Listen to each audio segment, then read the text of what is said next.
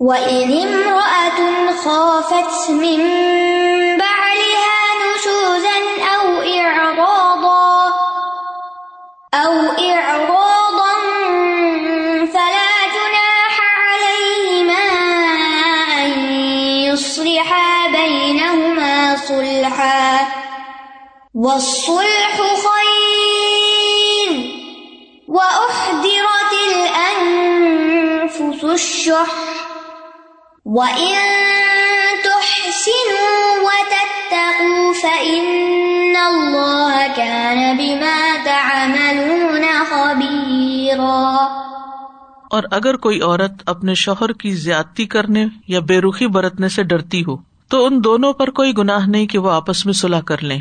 اور صلاح کرنا بہتر ہے اور دلوں میں بکیلی رکھ دی گئی ہے۔ اور اگر تم احسان کرو اور تقوا اختیار کرو، تو بے شک جو عمل بھی تم کرتے ہو اللہ اس کی خوب خبر رکھنے والا ہے۔ حضرت عائشہ کی سائد کے شان نزول کے بارے میں کہتی ہیں نمرات خافت میں بالحا نشوز ان ارادن کہ اس آیت میں ایسی عورت کا بیان ہے جو کسی مرد کے پاس ہو اور وہ مرد اسے اپنے پاس زیادہ نہ بلاتا ہو، بلکہ وہ اسے طلاق دینے کا ارادہ رکھتا ہو اور اس کی بجائے دوسری عورت سے شادی کرنا چاہتا ہو۔ لیکن اس کی موجودہ بیوی اس سے کہے کہ مجھے اپنے ساتھ ہی رکھو اور طلاق نہ دو۔ تم میرے سوا کسی اور سے شادی کر سکتے ہو؟ میرے خرچ سے بھی تم آزاد ہو اور تم پر باری کی بھی کوئی پابندی نہیں۔ تو اس کا ذکر اللہ تعالیٰ کے اس ارشاد میں ہے فلاح جناح علی ہما اس پر کوئی گناہ نہیں کہ وہ آپس میں صلاح کر لیں۔ وسل خیر اور صلاح ہی بہتر ہے، تاکہ خاندان بچا رہے اور بچوں کی تربیت اچھے طریقے سے ہوتی رہے۔ اور اس کی کئی صورتیں ہو سکتی ہیں، یہ تو صرف ایک حضرت عائشہ کی رائے ہے۔ وہ انمرا تنخوافت ممبا علیحا یا زو جہانی کہا۔ بال کہا ہے۔ اور اگر کوئی عورت ڈرتی ہو اپنے شوہر سے امرا اتن نکرا ہے۔ یعنی کوئی بھی عورت، مراد شادی شدہ عورت۔ خافت، خوف کا مانا ہوتا ہے کہ انسان ایسی چیز کے واقع ہونے کی توقع کرے جو ناپسندیدہ ہو۔ یعنی ہم ڈرتے کب ہیں کہ کوئی ایسی چیز ہو جائے گی جو ہمیں پریشان کرے گی۔ یعنی عورت سینس کر رہی ہے۔ کہ مرد بے رخی برت رہا ہے، اس کا دھیان کہیں اور ہو گیا ہے۔ وہ اب ساتھ کھانا نہیں کھاتا، گھر نہیں آتا، دوستوں کے ساتھ رہتا ہے، کہیں اور رہتا ہے، کچھ پتا نہیں کہاں جاتا ہے۔ اور آہستہ آہستہ عورت کو یہ محسوس ہونے لگا ہے کہ جیسے اب وہ اس کو بالکل الگ کر دے گا۔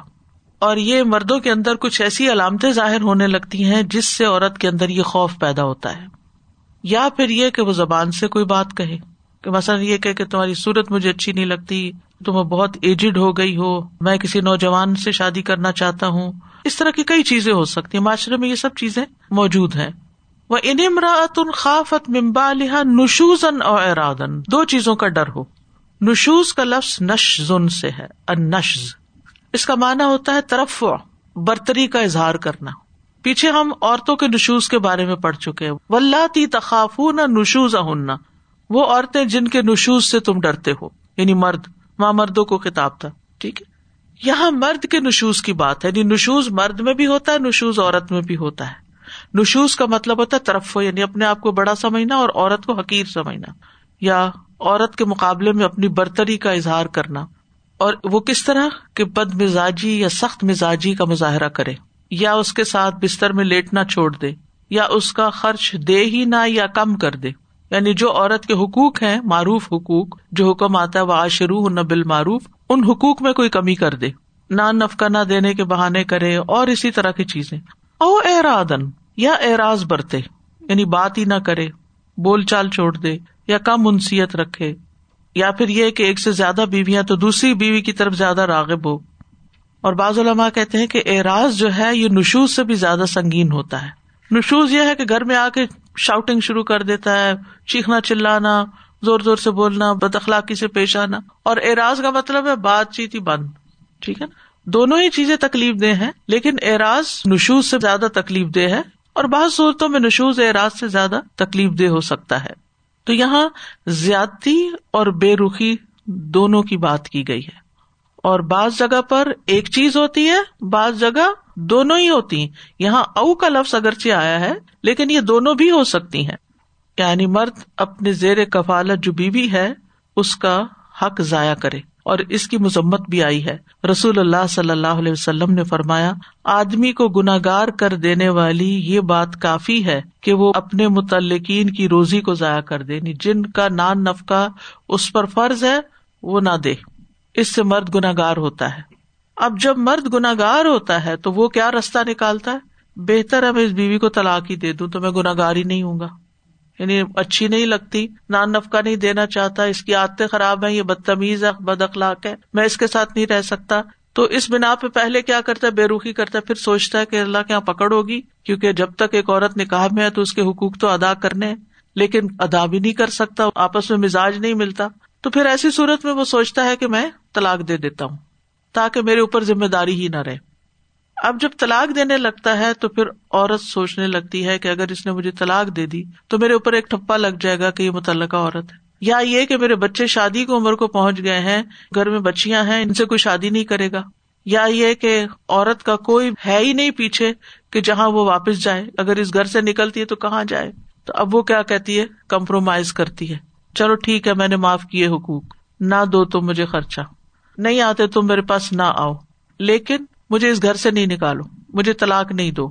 تو اس طرح کا کمپرومائز کیا جا سکتا ہے، اس صورت میں پھر مرد گناگار نہیں ہوگا۔ اگر عورت اپنے حقوق سے ود ڈرا کر لیتی ہے، تو وہ گناگار نہیں ہوگا۔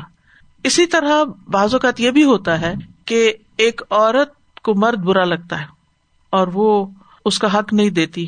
وہ اپنے پاس بلاتا ہے، اس کو تو وہ نہیں جاتی۔ اب وہ سوچتی ہے کہ اس عورت پہ لانت ہوتی ہے جو مرد کا حق نہیں دیتی۔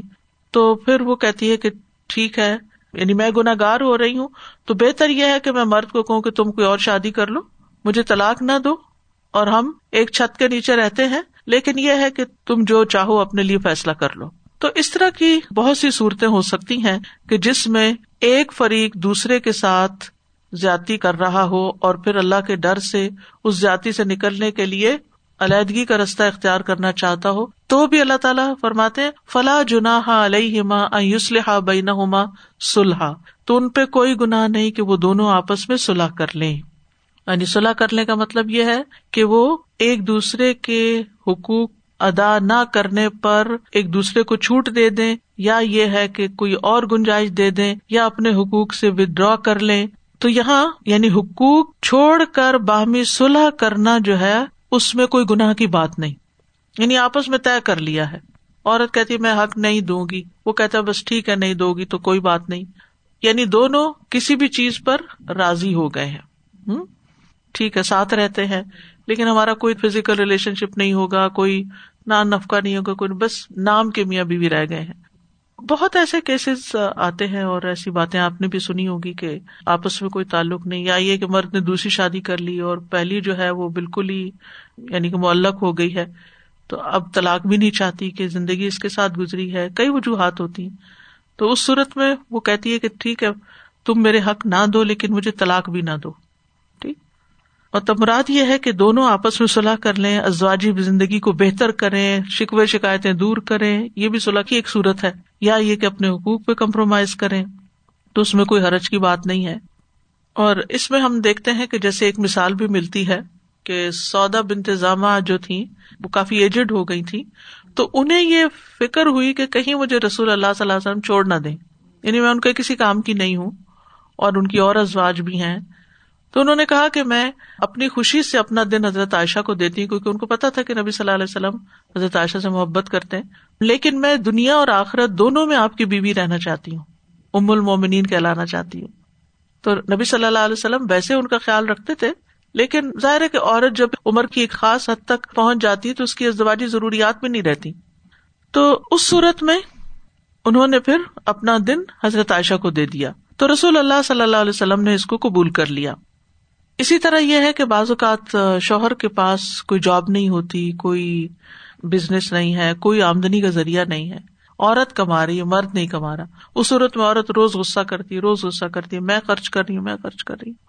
اور اس میں بھی ہمیں ازواج متحرات میں مثال ملتی ہے کہ کس طرح حضرت عائشہ کہتی ہیں کہ تین تین چاند دیکھ لیتے تھے مطلب یہ کہ تین تین مہینے گزر جاتے تھے اور رسول اللہ صلی اللہ علیہ وسلم کے گھروں میں آگ نہیں جلتی تھی۔ یعنی آپ ان کا نان نفقہ پورا نہیں کر سکتے تھے۔ تو اروا کہتے ہیں، میں نے ارض کیا ہے خالہ، پھر آپ کس طرح زندگی گزارتی تھی؟ تو حضرت عائشہ کہتی ہیں کہ دو کالی چیزوں پر یعنی کھجور اور پانی۔ سوائے اس کے کہ رسول اللہ صلی اللہ علیہ وسلم کے کچھ انصاری ہمسائے تھے اور ان کے دودھ دینے والے جانور تھے، وہ حضور صلی اللہ علیہ وسلم کو جانوروں کا دودھ بھیج دیتے تھے، تو آپ ہمیں وہ دودھ پلا دیتے تھے۔ تو اس صورت میں بھی قرآن مجید کی صورت اللہ میں آتا ہے نا کہ جب ازواج نے مطالبہ کیا نان نفقے کا اور آپ دے نہیں سکتے تھے، تو پھر آیت تفویض نازل ہوئی تھی۔ تو ایسی صورت میں بھی یعنی عورت اگر کمپرومائز کر لیتی ہے کہ چلے ٹھیک ہے، کوئی بات نہیں۔ ایک وقت تھا کہ تم مجھے کھلاتے تھے، بہت کچھ دیتے تھے، لیکن آج تمہارے پاس نہیں تو چلو میں خرچ کرتی ہوں، اگرچہ میری ذمہ داری نہیں۔ تو یہ بھی صلاح کی ایک صورت ہے۔ پھر اسی طرح یہ ہے کہ بعض اوقات گھر کے کام بہت زیادہ ہوتے ہیں، بہت ذمہ داریاں ہو سکتی ہیں۔ جیسے حضرت اسما کہتی ہیں کہ میں اپنے شوہر کی خدمت بھی کرتی تھی اور ان کا ایک گھوڑا تھا، اس کی بھی دیکھ بھال کرتی تھی۔ اور میرے لیے گھوڑے کی دیکھ بھال کرنے سے زیادہ سخت کام کوئی نہیں تھا۔ اس طرح کے اس کے لیے گٹلیاں کوٹتی تھی، اس کا چارہ بناتی، اسے پانی پلاتی، اس کے ڈول سی تھی پھر رسول اللہ صلی اللہ علیہ وسلم نے کچھ ہی عرصے کے بعد میرے پاس ایک خادم بھیج دیا اور میں گھوڑے کی دیکھ بھال سے بڑی ذمہ ہو گئی۔ ایسا لگا جیسے انہوں نے مجھے آزاد کر دیا یعنی اتنی میرے لیے سہولت ہو گئی۔ لیکن انہوں نے یہ نہیں کہا کہ اب میرے اوپر اتنی ذمہ داریاں ہیں تو میں نہیں یہ سب دیکھ سکتی، میں جا رہی ہوں۔ تو ایک دوسرے کے ساتھ صلاح اسی وقت ہو سکتی ہے کمپرومائز اسی وقت ہو سکتے ہیں جب ایک دوسرے کی طرف سے ملنے والے کسی خیر پر نظر رکھی جائے۔ کہ اگر دس خرابیاں اس شخص میں تو ایک خیر بھی ہے۔ چلو، ساتھ ہی زندگی بسر کرتے اور اگر وہ کہے کہ نہیں، آگے اس کا بھی پھر حل آئے گا۔ وہ سلح خیر۔ سلح بہتر ہے۔ کمپرومائز کر کے رہ لو، آپس میں بہتر ہے۔ گھر بچا کے رکھو، بہتر ہے۔ اور یہ ایک اصول ہے۔ سلح خیر۔ یہ صرف اس معاملے میں نہیں۔ کسی کے ساتھ بھی سلح صفائی کے ساتھ رہنا چاہیے۔ چاہے سسرال ہو چاہے پڑوسی ہو یعنی لڑ جھگڑ کے نہ زندگی بسر کرو لوگوں کے ساتھ۔ سلح کے ساتھ رہو، اچھے اخلاق کے ساتھ رہو یعنی آپس میں بول چال رکھو، میل ملاپ رکھو، ایک دوسرے کے حقوق دو۔ سلح کو اپنی بےزتی نہ سمجھو، کیونکہ وہ عہدرت الفس الشح، دلوں میں تنگی ہے۔ انسان اپنے حقوق پہ کمپرومائز نہیں کرنا چاہتا ہے۔ اور وہ کہتا ہے کہ یہ کیوں؟ وائے دس یہ میرا حق ہے۔ تو بھی اس صورت میں کیا کہا گیا کہ انسان کے اندر شہ ہے، بخل ہے، انسان اپنا حق چھوڑنے میں بخل سے کام لیتا ہے، تو پھر صلاح کیسے ہوگی؟ اس کے لیے اگر صلاح کرنا چاہتے ہیں تو اپنے مزاج کی مخالفت کرنی ہوگی، اپنی ناپسند پہ کنٹرول کرنا ہوگا۔ بیوی کو شوہر یا شوہر کو بیوی اچھی نہیں لگتی تو کوئی بات نہیں، پھر بھی زندگی گزر سکتی ہے۔ کوئی اور خوبیاں دیکھ لو۔ مثلاً بیوی ویسے اچھی نہیں لگتی۔ اگر کوئی ایک عادت بری لگتی ہے تو کوئی اور اچھی لگتی ہوگی، جیسے حدیث میں آتا ہے۔ اگر وہ شکل صورت کی اتنی اچھی نہیں تو اس سے جو اولاد اللہ نے تھی وہ بہت فرما بردار ہے، بہت قابل ہوئی ہے۔ اسی طرح مرد کی اگر کوئی ایک عادت اچھی نہیں لگتی تو دوسری عادت یعنی انسان آپس میں ایک دوسرے کی خوبیاں دیکھتے ہوئے ایک دوسرے کے ساتھ نباہ کی کوشش کرے۔ شوہ کی بجائے فراخ دلی کو اپنا اپنے دل میں وسط پیدا کرے، دل بڑا کرے۔ یعنی انسان صدقے میں بھی تو مال دے دیتا ہے نا۔ باہر بھی تو خرچ کرتا ہے۔ تو کیا اگر اس بیوی کو بھی دے دے جو اچھی نہیں لگتی؟ اسی طرح انسان اپنے ماں باپ کی بھی خدمت کرتا ہے، اوروں کی بھی خدمت کرتا ہے۔ کیا ہوا اگر نہیں میاں کی طرف سے بہت خوشیاں ملی تو بھی اس کی خدمت کرتا رہا انسان؟ تو یہاں شوہ کی مذمت کی گئی ہے ایک طرح سے۔ حدیث میں آتا ہے، نبی صلی اللہ علیہ وسلم نے فرمایا، ایک مسلمان آدمی کے دل میں ایمان اور بخل اکٹھے نہیں ہو سکتے۔ ایک اور روایت میں آتا ہے، آدمی میں سب سے بدترین چیز بے صبر پن کے ساتھ بخل اور حد سے زیادہ بزدل ہونا۔ یہ دو آتے نہیں پسند۔ مومن کے اندر نہیں ہونی چاہیے۔ بے صبر پن اور بے صبر پن کے ساتھ بخل اور بزدلی۔ شہ جو ہے نا، اس سے گناہوں کے دروازے کھلتے ہیں۔ اور سلح کے لیے شہ قاتل۔ سلح نہیں ہو سکتی جب تک کہ شہ دور نہ ہو۔ اور مالی معاملات میں بھی بعض اوقات آپس میں بہن بھائیوں کی لڑائی، جھگڑے، فتنے، فساد وراثت کے معاملے میں، دیگر معاملات میں، ان میں بھی جب کوئی اڑ جاتا ہے نا، تو شوہ کی وجہ سے اڑتا ہے۔ یعنی میں نے یہ جگہ نہیں چھوڑنی، میں نے یہ نہیں دینا، میں اس پہ راضی نہیں۔ بعض اوقات قرض لینے دینے والے جو ہیں، وہ آپس میں ایک دوسرے کے ساتھ لڑائی جھگڑے کر لیتے ہیں۔ کاب رضی اللہ عنہ کہتے ہیں کہ انہوں نے مسجد نبی میں ابن ابی حضرت سے اپنے قرض کا تقاضا کیا اور دونوں کی گفتگو بلند آوازوں سے ہونے لگی۔ یہاں تک کہ رسول اللہ صلی اللہ علیہ وسلم نے بھی سن لیا، حالانکہ آپ اپنے گھر میں تھے۔ آپ ان کی طرف بڑھے۔ یہاں تک کہ حجرے کا پردہ اٹھا کر کہا، اے کاب وہ بولے، میں حاضر ہوں، اے اللہ کے رسول صلی اللہ علیہ وسلم۔ آپ نے فرمایا، تم اپنے قرض میں سے اتنا کم کر دو۔ آپ کا اشارہ تھا کہ آدھا کم کر دو۔ انہوں نے کہا، یا رسول اللہ صلی اللہ علیہ وسلم، میں نے ایسا کر دیا۔ آپ نے اپنے ابھی حضرت سے کہا، اٹھو، اب اس کا قرض ادا کریں، باقی تو دے دو۔ اب آدھا چھڑا دیا تو اس کو تو ایک طرح سے لاس ہی ہوا، لیکن اسے دل بڑا کیا، آدھا معاف کر دیا، آدھا مل گیا اس کو۔ اسی طرح بعض اوقات کسی نے کوئی کمٹمنٹ کی ہوتی ہے یا کوئی مالی کمٹمنٹ کی ہوتی ہے، اور پھر کسی وجہ سے کوئی فائنینشیل کرنچ آ جاتا ہے، کوئی ریزن بنتی ہے، وہ ادا نہیں کر سکتا، تو پھر اس کو کیا کرنا چاہیے؟ یعنی دوسرے فریق کو دل بڑا کر کے معافی کی طرف جانا چاہیے۔ دل میں آنے والے بخل کے خلاف جانا چاہیے۔ یہ شوہ کا علاج ہے۔ نبی صلی اللہ علیہ وسلم نے فرمایا، تین برائیاں ہلاک کرنے والی ہیں۔ نمبر ایک، بخل جس کی پیروی کی جائے۔ اٹ جائے بندہ، تو اس کے اپوزٹ جانا چاہیے۔ خواہش نفس جس کے پیچھے چلا جائے، تو کیا کرنا چاہیے؟ اس کے بھی اپوزٹ جانا چاہیے۔ اور تیسرا، آدمی کا اپنی تعریف چاہنا۔ تعریف نہ چاہیں۔ کوئی اچھا کام کر کے پھر انتظار میں کھڑے ہوتے ہیں کہ اب بھی اپریشیٹ کرے، شکریہ کرے۔ ضرور دعا دے۔ وہ تو دوسرے شخص کا فرض بنتا ہے کہ وہ شکریہ بھی ادا کرے، وہ دعا بھی دے، وہ اچھا معاملہ کرے۔ لیکن اگر کسی وجہ سے کوئی بھول گیا بازوقت کوئی شکریہ کہنا بھول جاتا ہے۔ آپ نے سارا دن محنت کر کے کھانا پکایا، ہسبینڈ آئے، بچے آئے، کھایا پیا، گئے یا کوئی نقص نکال کے چلے گئے، تو آپ کا موڈ نہ آف ہو۔ ٹھیک ہے؟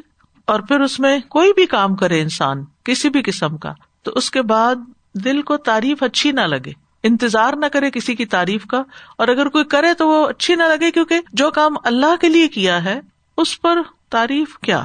تعریف تو ساری اللہ ہی کے لیے۔ الحمد للہ تعریف کے قابل تو اللہ ہی ہے۔ ساری نعمتیں تو اسی کی طرف سے وہ ان تحسن و تتقو اور اگر تم احسان کرو یعنی دوسرے کو ناپسند کرنے کے باوجود اس کے ساتھ اچھا ہی کرتے رہو۔ بیوی نہیں پسند شور نہیں پسند پھر بھی اچھا ہی معاملہ اچھا ہی سلوک اچھا ہی اخلاق، پھر بھی اچھائی کرتے رہو۔ وہ تب تک اور اگر احسان نہیں کرتے تو اللہ سے تو ڈرتے رہو اور تقوی اختیار کرو۔ یا یہ دونوں ہی اختیار کرو۔ تو احسان جو ہے یہ اللہ کی عبادت میں بھی ہوتا ہے، بندوں کے ساتھ معاملہ کرنے میں بھی ہوتا ہے۔ ٹھیک ہے؟ تو لوگوں کے ساتھ احسان کیا ہوتا ہے؟ کہ اس طرح کا معاملہ جس طرح وہ خود چاہتا ہے کہ لوگ اس کے ساتھ وہ معاملہ کریں۔ دوسرا ڈیزرو نہ بھی کرتا ہوں، پھر بھی اس کے ساتھ اچھا۔ کیسا کہ جیسے انسان اپنے لیے چاہے کہ میرے ساتھ کوئی اس طرح کا معاملہ کرے۔ حضرت انس کہتے ہیں، نبی صلی اللہ علیہ وسلم نے فرمایا، تم میں سے کوئی شخص مومن نہیں ہو سکتا۔ یہاں تک کہ اپنے بھائی کے لیے وہی چیز پسند کرے جو وہ اپنے لیے پسند کرتا ہے۔ اور تقوا کیا ہے؟ حرام چیزوں سے بچنا اور اللہ کی اطاعت کے کام کرنا۔ تو بکیل شخص نہ محسن ہوتا، نہ متقی ہوتا ہے۔ تو انسان شہ سے نکلے گا، تبھی احسان کر سکے گا۔ اگر آپ کا دل گٹا ہوا ہے آپ تنگ دل ہے تو آپ کسی سے احسان کیا کریں گے؟ وہ ان تحسن و تب تک ان اللہ کا نہ بیما تامل نہ خبیرہ تو یقیناً اللہ جو بھی تم عمل کرتے ہو، اس کی خوب خبر رکھنے والے پیچھے علیما کی بات ہوئی تھی۔ اللہ خوب جانتا ہے اور یہاں بھی خوب خبر رکھتا ہے۔ اگر یہ دونوں صفات اکٹھی آئے علیم اور خبیر، تو علیم ہوتا ہے، ظاہر کا جاننے والا، خبیر ہوتا ہے، باطن کا جاننے والا۔ اور اگر الگ الگ آئے تو پھر دونوں میں شامل ہو جاتی دونوں چیزیں شامل ہو جاتی تو خبیر ہے، باطنی چیزیں نہیں، تمہارے دلوں کے اندر جو کچھ ہے، اللہ تعالیٰ اس کو بھی جانتا ہے۔ سبحان اللہ۔ یعنی یہ جو گھریلو زندگی کے معاملات ہیں، حقوق دینے کی بات ہے، یتیموں کے اور مسکینوں کے اور پھر گھر میں ازدواجی زندگی، اس میں جو فریق جتنی خیر کا کام کرے گا، ناپسندیدگی کے باوجود سب اللہ کو پتا ہے۔ اللہ اس کی جزا دے گا۔ اور جس شخص کے دل میں یہ بات آ جاتی ہے نا کہ مجھے نہیں بھی حق ملتا، تب بھی مجھے دوسرے کے ساتھ اچھا ہی کرتے رہنا ہے، تو پھر اللہ اس کا مددگار ہو جاتا ہے۔ یہ کبھی بھی نہیں ہو سکتا کہ کوئی شخص احسان کرے اچھا کرے اور اللہ اس کو بدلا نہ دے۔ بعض اوقات ہمیں اس شخص سے بدلا نہیں ملتا، کیونکہ وہ بدلا دینے کے قابل نہیں ہوتا۔ کوئی بیماری کی وجہ سے، کوئی مالی تنگی کی وجہ سے، کوئی کسی اور ازر معذوری کی وجہ سے آپ کو آپ کی خدمت، آپ کے احسان، آپ کی نیکی کا بدلا نہیں دے سکتا۔ مثلاً ہم والدین کو کیا بدلا دے سکتے؟ جو جو انہوں نے احسان ہم پہ کیا، ہم تو نہیں دے سکتے۔ لیکن والدین ساری تکلیفیں اٹھا کے جو احسان کرتے ہیں، اللہ سب دیکھتا ہے کہ انہوں نے کتنی قربانیاں کی ہیں۔ تو اس لیے بار بار بچوں کو احسان نہیں جتانا چاہیے۔ بار بار بچوں کے اوپر نہیں کرنا چاہیے، تم یہ نہیں کرتے، تم وہ نہیں کرتے۔ بھائی، اللہ کے لیے کرو اور اللہ سے جزا لو۔ یہ کیسے ہو سکتا ہے کہ آپ اللہ کے لیے کوئی کام کریں اور اللہ تعالیٰ اس کا بدلا نہ دے؟ دیکھیے انسانوں میں سے بھی جو کوئی شریف انسان ہوتا ہے نا اچھا انسان ہوتا ہے، تو وہ بھی کسی کا حق نہیں رکھتا۔ تو اللہ تعالیٰ سے کیا توقع ہے؟ جو سارے انسانوں سے ابب ہے ابا بال، کیا وہ کسی کا حق رکھ لے گا؟ کبھی بھی نہیں۔ اس لیے پورے یقین کے ساتھ نیکی کرتے رہے، کوئی ہمیں بدلا دے یا نہ دے، کوئی شکریہ کرے یا نہ کرے، کوئی احسان مانے یا نہ مانے، اللہ ہے سب کچھ دیکھنے والا۔ ان تنسر اللہ انسر کم یہ سب تقدام کو تو اس آیت سے ہمیں یہ پتا چلتا ہے کہ میاں بیوی کا جو رشتہ ہے، اس کو بھی اللہ تعالیٰ نے اہمیت دی ہے اور دونوں کے آپس کے اختلافات کو سلجھانے کا رستہ بھی بتایا۔ کچھ عورتوں میں غیر اخلاقی صفات ہوتی ہیں تو کچھ مردوں میں بھی غیر اخلاقی صفات ہوتی ہیں، جس کا یہاں ذکر کیا گیا۔ نشوز اور اعراض کا، جو بیوی کے سامنے برتری کا اظہار کرتے رہتے ہیں، یا پھر یہ کہ ان کے ساتھ اعراض برتتے ہیں، نہ پیار محبت کی بات کرتے ہیں، نہ ان کا خیال رکھتے ہیں، نہ ان پہ خرچ کرتے ہیں۔ تو شوہر بیوی آپس میں پھر کچھ شرائط رکھ کر صلاح کر سکتے ہیں، ایک دوسرے کے کچھ حقوق چھوڑ سکتے ہیں، لیکن آپس میں ڈیل کر لیں۔ ٹھیک ہے؟ اللہ تعالیٰ کو طلاق سے زیادہ صلاح پسند ہے۔ انسان طلاق کی طرف اور گھر چھوڑنے کی طرف اس لیے نہ جائے کہ اللہ تعالیٰ کو پسند ہے کہ گھر بنا رہے۔ پھر میں ہرس اور تما سے بچنے کی بات کی گئی ہے۔ مومن کے لیے آسان ہوتا ہے اللہ تعالیٰ کے احکامات پر عمل کرنا۔ پھر احسان اور تقبہ کی ترغیب ہے۔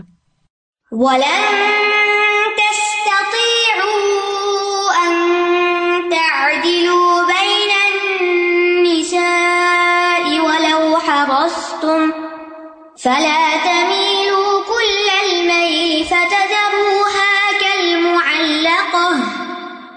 وإن تصلحوا وتتقوا فإن الله كان غفورا رحيما. اور تم عورتوں کے درمیان ہرگز عدل نہیں کر سکتے۔ اگرچہ تم اس کی ہرس کرو، تو تم ایک کی طرف پوری طرح مائل نہ ہو جاؤ کہ دوسری کو لٹکتی ہوئی چیز کی طرح چھوڑ دو۔ اور اگر تم اصلاح کرو اور تقبہ اختیار کرو، تو بے شک اللہ بہت بخشنے والا، نہایت رحم کرنے والا ہے۔ ولن تستی ان تعدل بین النساء، ولو ہرستم یہاں ہر اس مرد کو خطاب ہے جس کی ایک سے زائد بیویاں ہیں، کہ تم عورتوں کے درمیان عدل کر ہی نہیں سکتے۔ خواہ تم کتنا ہی چاہو۔ وہ کس طرح؟ پیچھے جو گزری ہے، آیت نمبر تین، اس میں تھا کہ اگر عدل نہیں کر سکتے تو ایک ہی شادی کرو۔ تو اس عدل سے مراد ایک ہوتا ہے مادی معاملات، جس میں روپے، پیسے کا لین دین، راتوں کی تقسیم۔ یہ تو ہر صورت کرنے ہی ہوں گے۔ اللہ کے کوئی کمپرومائز حقوق میں کر کے وہ آپس میں طے کر لیا۔ لیکن جو دل کے معاملات ہیں، ان پر اختیار نہیں ہوتا انسان کا۔ مثلا ایک بیوی بہت خوش اخلاق ہے، بہت خدمت گار ہے، تو اب کیا ہوگا؟ مرد کا دل اس کی طرف مائل ہوگا۔ اور دوسری بدتمیز یا بد اخلاق ہے، تو اس سے خود بخود دل اٹھ جائے گا۔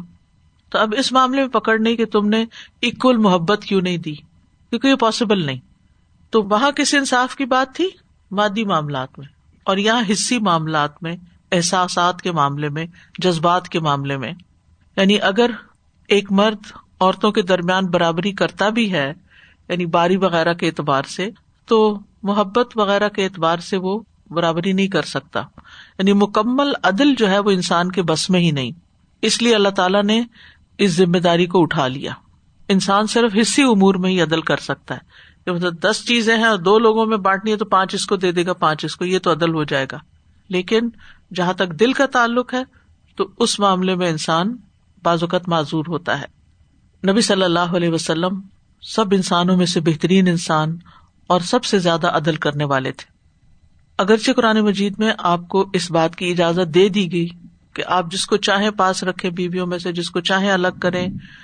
یعنی آپ پر باری کی تقسیم جو تھی وہ لازم نہیں تھی، لیکن اس کے باوجود آپ عدل کیا کرتے تھے۔ اور جہاں تک محبت کا معاملہ ہے، کسی کے ساتھ زیادہ اور کسی کے ساتھ کم، تو یہ بالکل ایک فطری سی چیز ہے۔ حضرت عائشہ کہتی ہیں کہ نبی صلی اللہ علیہ وسلم حضرت خدیجہ کا جب بھی تذکرہ کرتے تھے تو ان کی خوب تعریف کرتے تھے۔ تو ایک دن مجھے غیرت آئی۔ میں نے کہا کہ آپ کیا اتنی کثرت کے ساتھ ایک سرخ مسوڑوں والی عورت کا ذکر کرتے رہتے ہیں؟ جس کے بدلے میں اللہ نے آپ کو اس سے بہترین بیویاں دی ہیں۔ آپ نے فرمایا کہ اللہ نے مجھے اس کے بدلے میں اس سے بہتر بیوی کوئی نہیں دی۔ ماں عبد اللہ اللہ عزا وجاللہ خیرم منہا۔ وہ مجھ پر اس وقت ایمان لائی جب لوگوں نے مجھے جٹلایا اس نے اس وقت میری تصدیق کی جب لوگوں نے میری تقزیب کی۔ اپنے مال سے میری ہمدردی کی اس وقت کہ جب لوگوں نے مجھے اس سے دور رکھا۔ اللہ ضب نے مجھے اس سے اولاد عطا فرمائی۔ جبکہ میری دوسری بیویوں سے مجھے اولاد نہیں ہوئی۔ پھر اسی طرح یہ ہے کہ نبی صلی اللہ علیہ وسلم نے ایک اور موقع پر فرمایا، انی قد رزق تو بہا مجھے خدیجہ کی محبت عطا کی گئی محبت بھی ایک رسک کی طرح ہوتی۔ حضرت عائشہ سے بھی آپ محبت کرتے تھے اور اس کا برملا اظہار بھی کرتے تھے۔ لیکن یہ بات مانی ہوئی ہے کہ محبت میں انصاف واجب نہیں۔ فلاں تمیلو کل میل لیکن اس کا یہ مطلب نہیں کہ پھر پورے کے پورے ایک ہی کی طرف مائل ہو جاؤ۔ فتح ضرور کل معلقہ کے دوسری کو تم لٹکتا چھوڑ دو، نہ وہ بیوی ہو اور نہ ہی وہ طلاق یافتہ ہو۔ معلق ہوتی ہے وہ چیز جو بیچ میں لٹکی ہوئی ہوتی ہے۔ مطلب کوئی چیز جیسے چھت سے لٹک رہی ہے، نہ وہ چھت کے ساتھ لگی ہوئی ہے نہ زمین پر ہے، بیچ میں ہے۔ تو ایسی بیوی کہ جس کو نہ شوہر پوچھتا ہے اور نہ ہی اس کو طلاق دیتا ہے، تو وہ کیا ہو جائے گی؟ بیچ میں معلق ہو جائے گی۔ تو جس بیوی کی طرف رغبت کم ہو، اس کے حقوق ادا کرنا بھی، پورے کرنا بھی لازم ہوتا ہے۔ اور مائل ہونے کی کئی صورتیں ہو سکتی ہیں۔ مائل ہونے میں وقت زیادہ گزارنا، اس کو زیادہ چیزیں لا کر دینا اور اس کو زیادہ امپورٹینس دینا۔ نبی صلی اللہ علیہ وسلم اپنی بیویوں کے درمیان عدل کرتے تھے، حتیٰ کہ جب سفر کا ارادہ کرتے تو ان کے درمیان کرا ڈالتے تھے، جس کا نام نکل آتا، اس کو ساتھ لے کے جاتے تھے۔ آپ ہر ایک کو وقت دیتے تھے۔ اور جو شخص بیویوں کے درمیان عدل نہ کرے، نبی صلی اللہ علیہ وسلم نے اس کے بارے میں فرمایا، جس شخص کی دو بیویاں ہوں اور وہ ایک کو دوسری پر ترجیح دیتا ہو، نا انصافی کرتا ہو اور پھر یاد رکھیے مادی معاملات میں، وہ قیامت کے دن اس طرح آئے گا کہ اس کے جسم کا ایک حصہ گر چکا ہوگا۔ وہ ان تسلح ہو و تک سلح اور تکوا کی دوبارہ بات آئی۔ اور اگر تم سلاح کر لو اور اللہ سے ڈرو۔ فن اللہ کا نا غفور الرحیمہ تو یقیناً اللہ غفور الرحیم ہے۔ یعنی مرد اپنی غلطی کی اصلاح کر لے اور بیوی کے ساتھ اچھے سلوک سے پیش آئے۔ کمپرومائز کرنے کے بعد دوبارہ سے اپنے معاملات کو اور خوبصورت بنا لے۔ اور تتقو کا مطلب کیا ہے کہ اللہ سے ڈر کے، کوئی ظلم نہ کرے۔ ان اللہ کا نا غفور رحیمہ اللہ تعالیٰ بھی اس شخص کے ایپ ڈانپ دے گا، اس کو بخش دے گا، اس پہ رحم فرمائے گا، کیونکہ وہ غفور الرحیم ہے۔ تو اس آیت سے یہ پتا چلتا ہے کہ ان معاملات میں پکڑ نہیں جو انسان کی استطاعت سے باہر ہے جو انسان کر ہی نہیں سکتا۔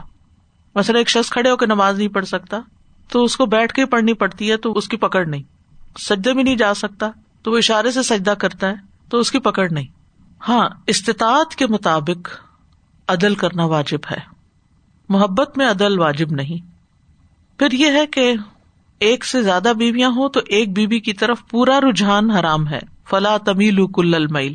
پھر اسی طرح یہ ہے کہ جو شفقت اور رحمت کا مستحق ہو، اس پر شفقت کرنی چاہیے۔ یعنی کسی عورت کی زندگی کو حرام کر دینا اور اس کے ساتھ کوئی تعلق نہ رکھنا بیوی ہوتے ہوئے اور اس کی زندگی کو مشکل میں ڈالنا، یہ درست نہیں۔ فتح ضرور ہا کل کا نہ وہ ادھر کی، نہ ادھر کی۔ پھر ایک اور بات یہ پتہ چلتی شاید سے کہ صلاح اور تقوا بخش کا سبب ہے۔ دوسروں کے ساتھ اپنے تعلقات کی اصلاح کر لینا اور اللہ سے ڈرنا، اس سے اللہ تعالی کی بخش حاصل ہوتی۔ انسان قابل رحم ہوتا ہے۔ بخش سے ناپسندیدہ چیز ختم ہو جاتی ہے یعنی گناہ چلے جاتے ہیں اور رحمت کی وجہ سے مطلوبہ چیز حاصل ہو جاتی ہے۔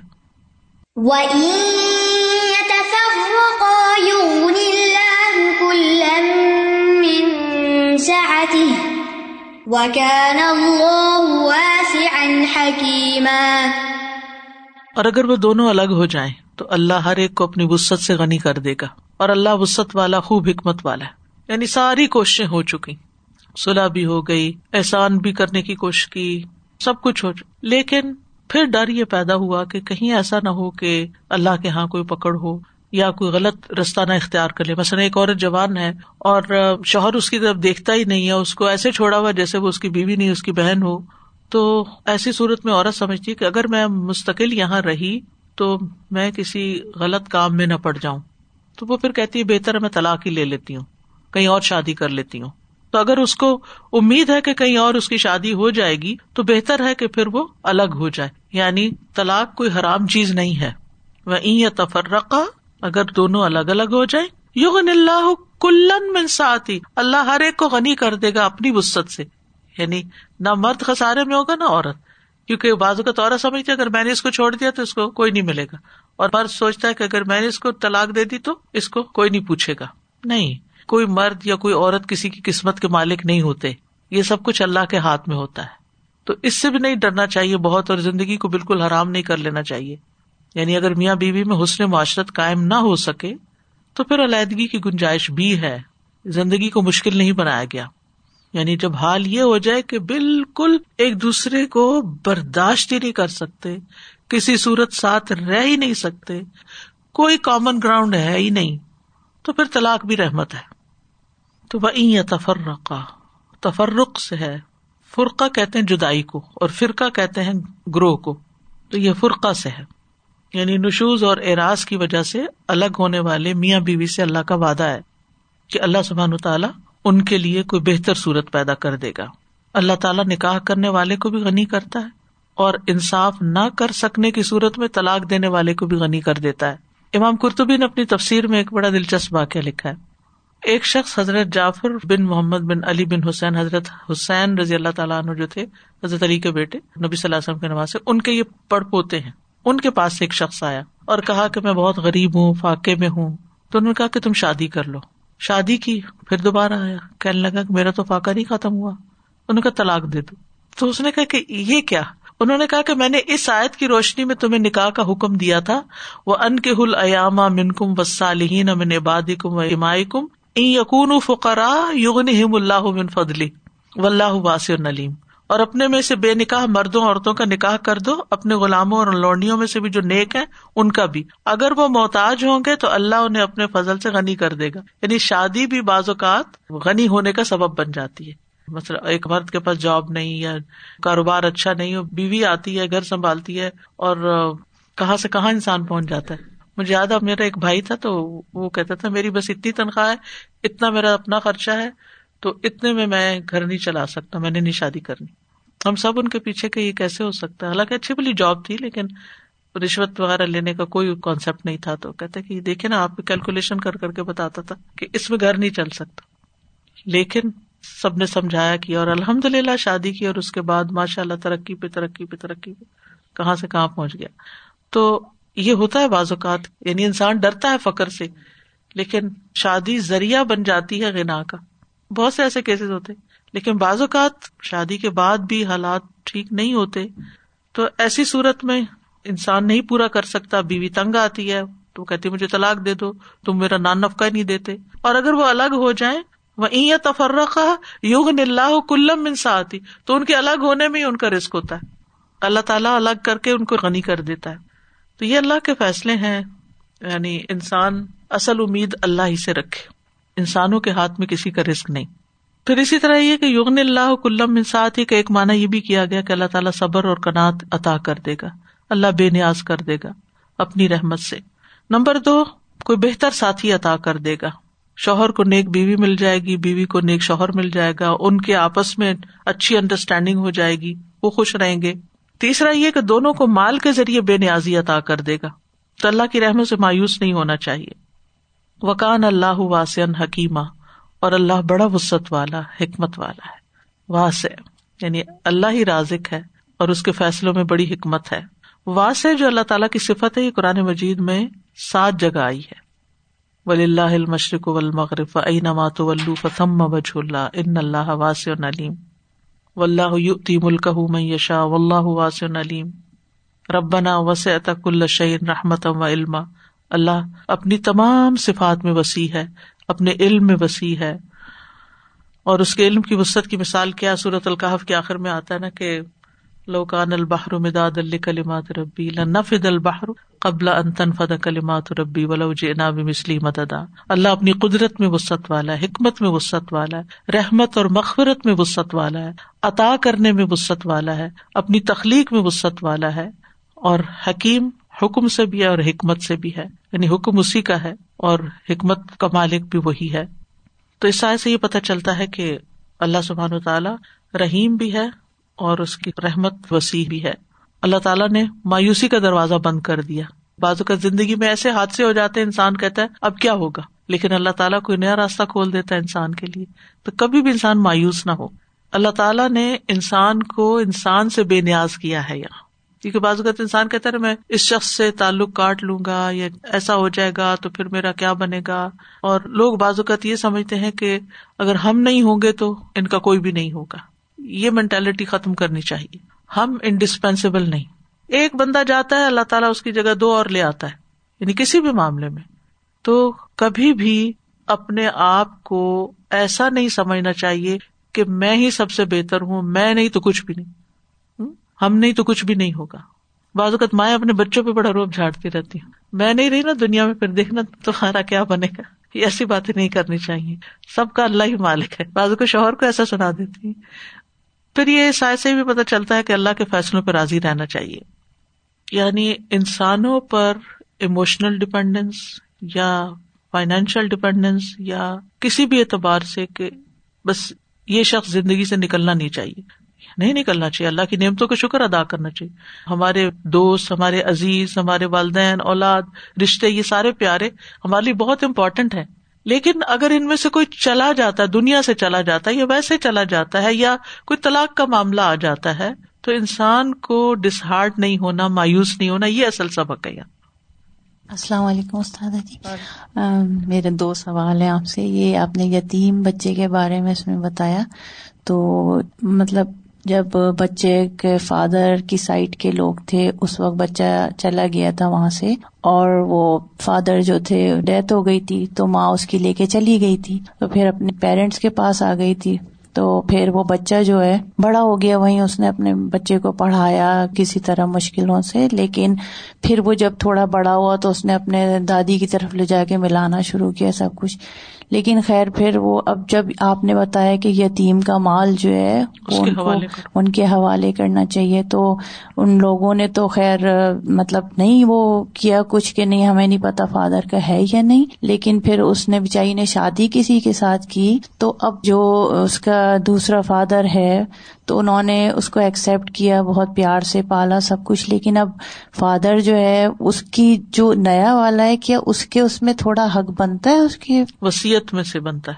ویسے نہیں بنتا۔ ویسے نہیں اچھا۔ ہاں۔ بس وسیعت میں کر دیں کچھ حصہ۔ اگر پیار سے دینا چاہیں۔ ہاں خود محبت سے اپنے دینا چاہیں اچھا اور دوسرا ایک یہ سوال ہے کہ اب بیوی نے شادی دوسری کر لی اور ہسبینڈ نے دوسری کر لی جیسے دونوں میں آپس میں وہ طلاق ہو گئی تو بچے جو ہے دونوں ایکسپٹ نہیں کر رہے اور پھر بچے کا کیا کرنا چاہیے؟ دونوں میں سے جس کے پاس جانا چاہے چلا جائے پھر۔ استاذہ جی میں وہ یتیم بچوں کے بارے میں کہنا چاہ رہی تھی کہ اس وقت تو وہ چھوٹے ہوتے ہیں تو جس نے بھی جو حق دبایا کر دیا پھر جب تھوڑے وہ بڑے بھی ہو کے آ کے اگر جب اپنا حق مانگنا چاہتے ہیں تو اس وقت بھی ایکسپٹینس نہیں ہوتی اس وقت بھی کوئی ان کو دینے کے لیے تیار نہیں ہوتا۔ تو یہ بہت کامن ہے ہمارے معاشرے میں اور وجہ اب یہی سمجھ میں آ رہی ہے کہ دین کی کمی دین کے علم کی کمی۔ صورت نصاب پڑھ لیں۔ بار بار تقوا کا حکم ہے بار بار احسان کا حکم ہے۔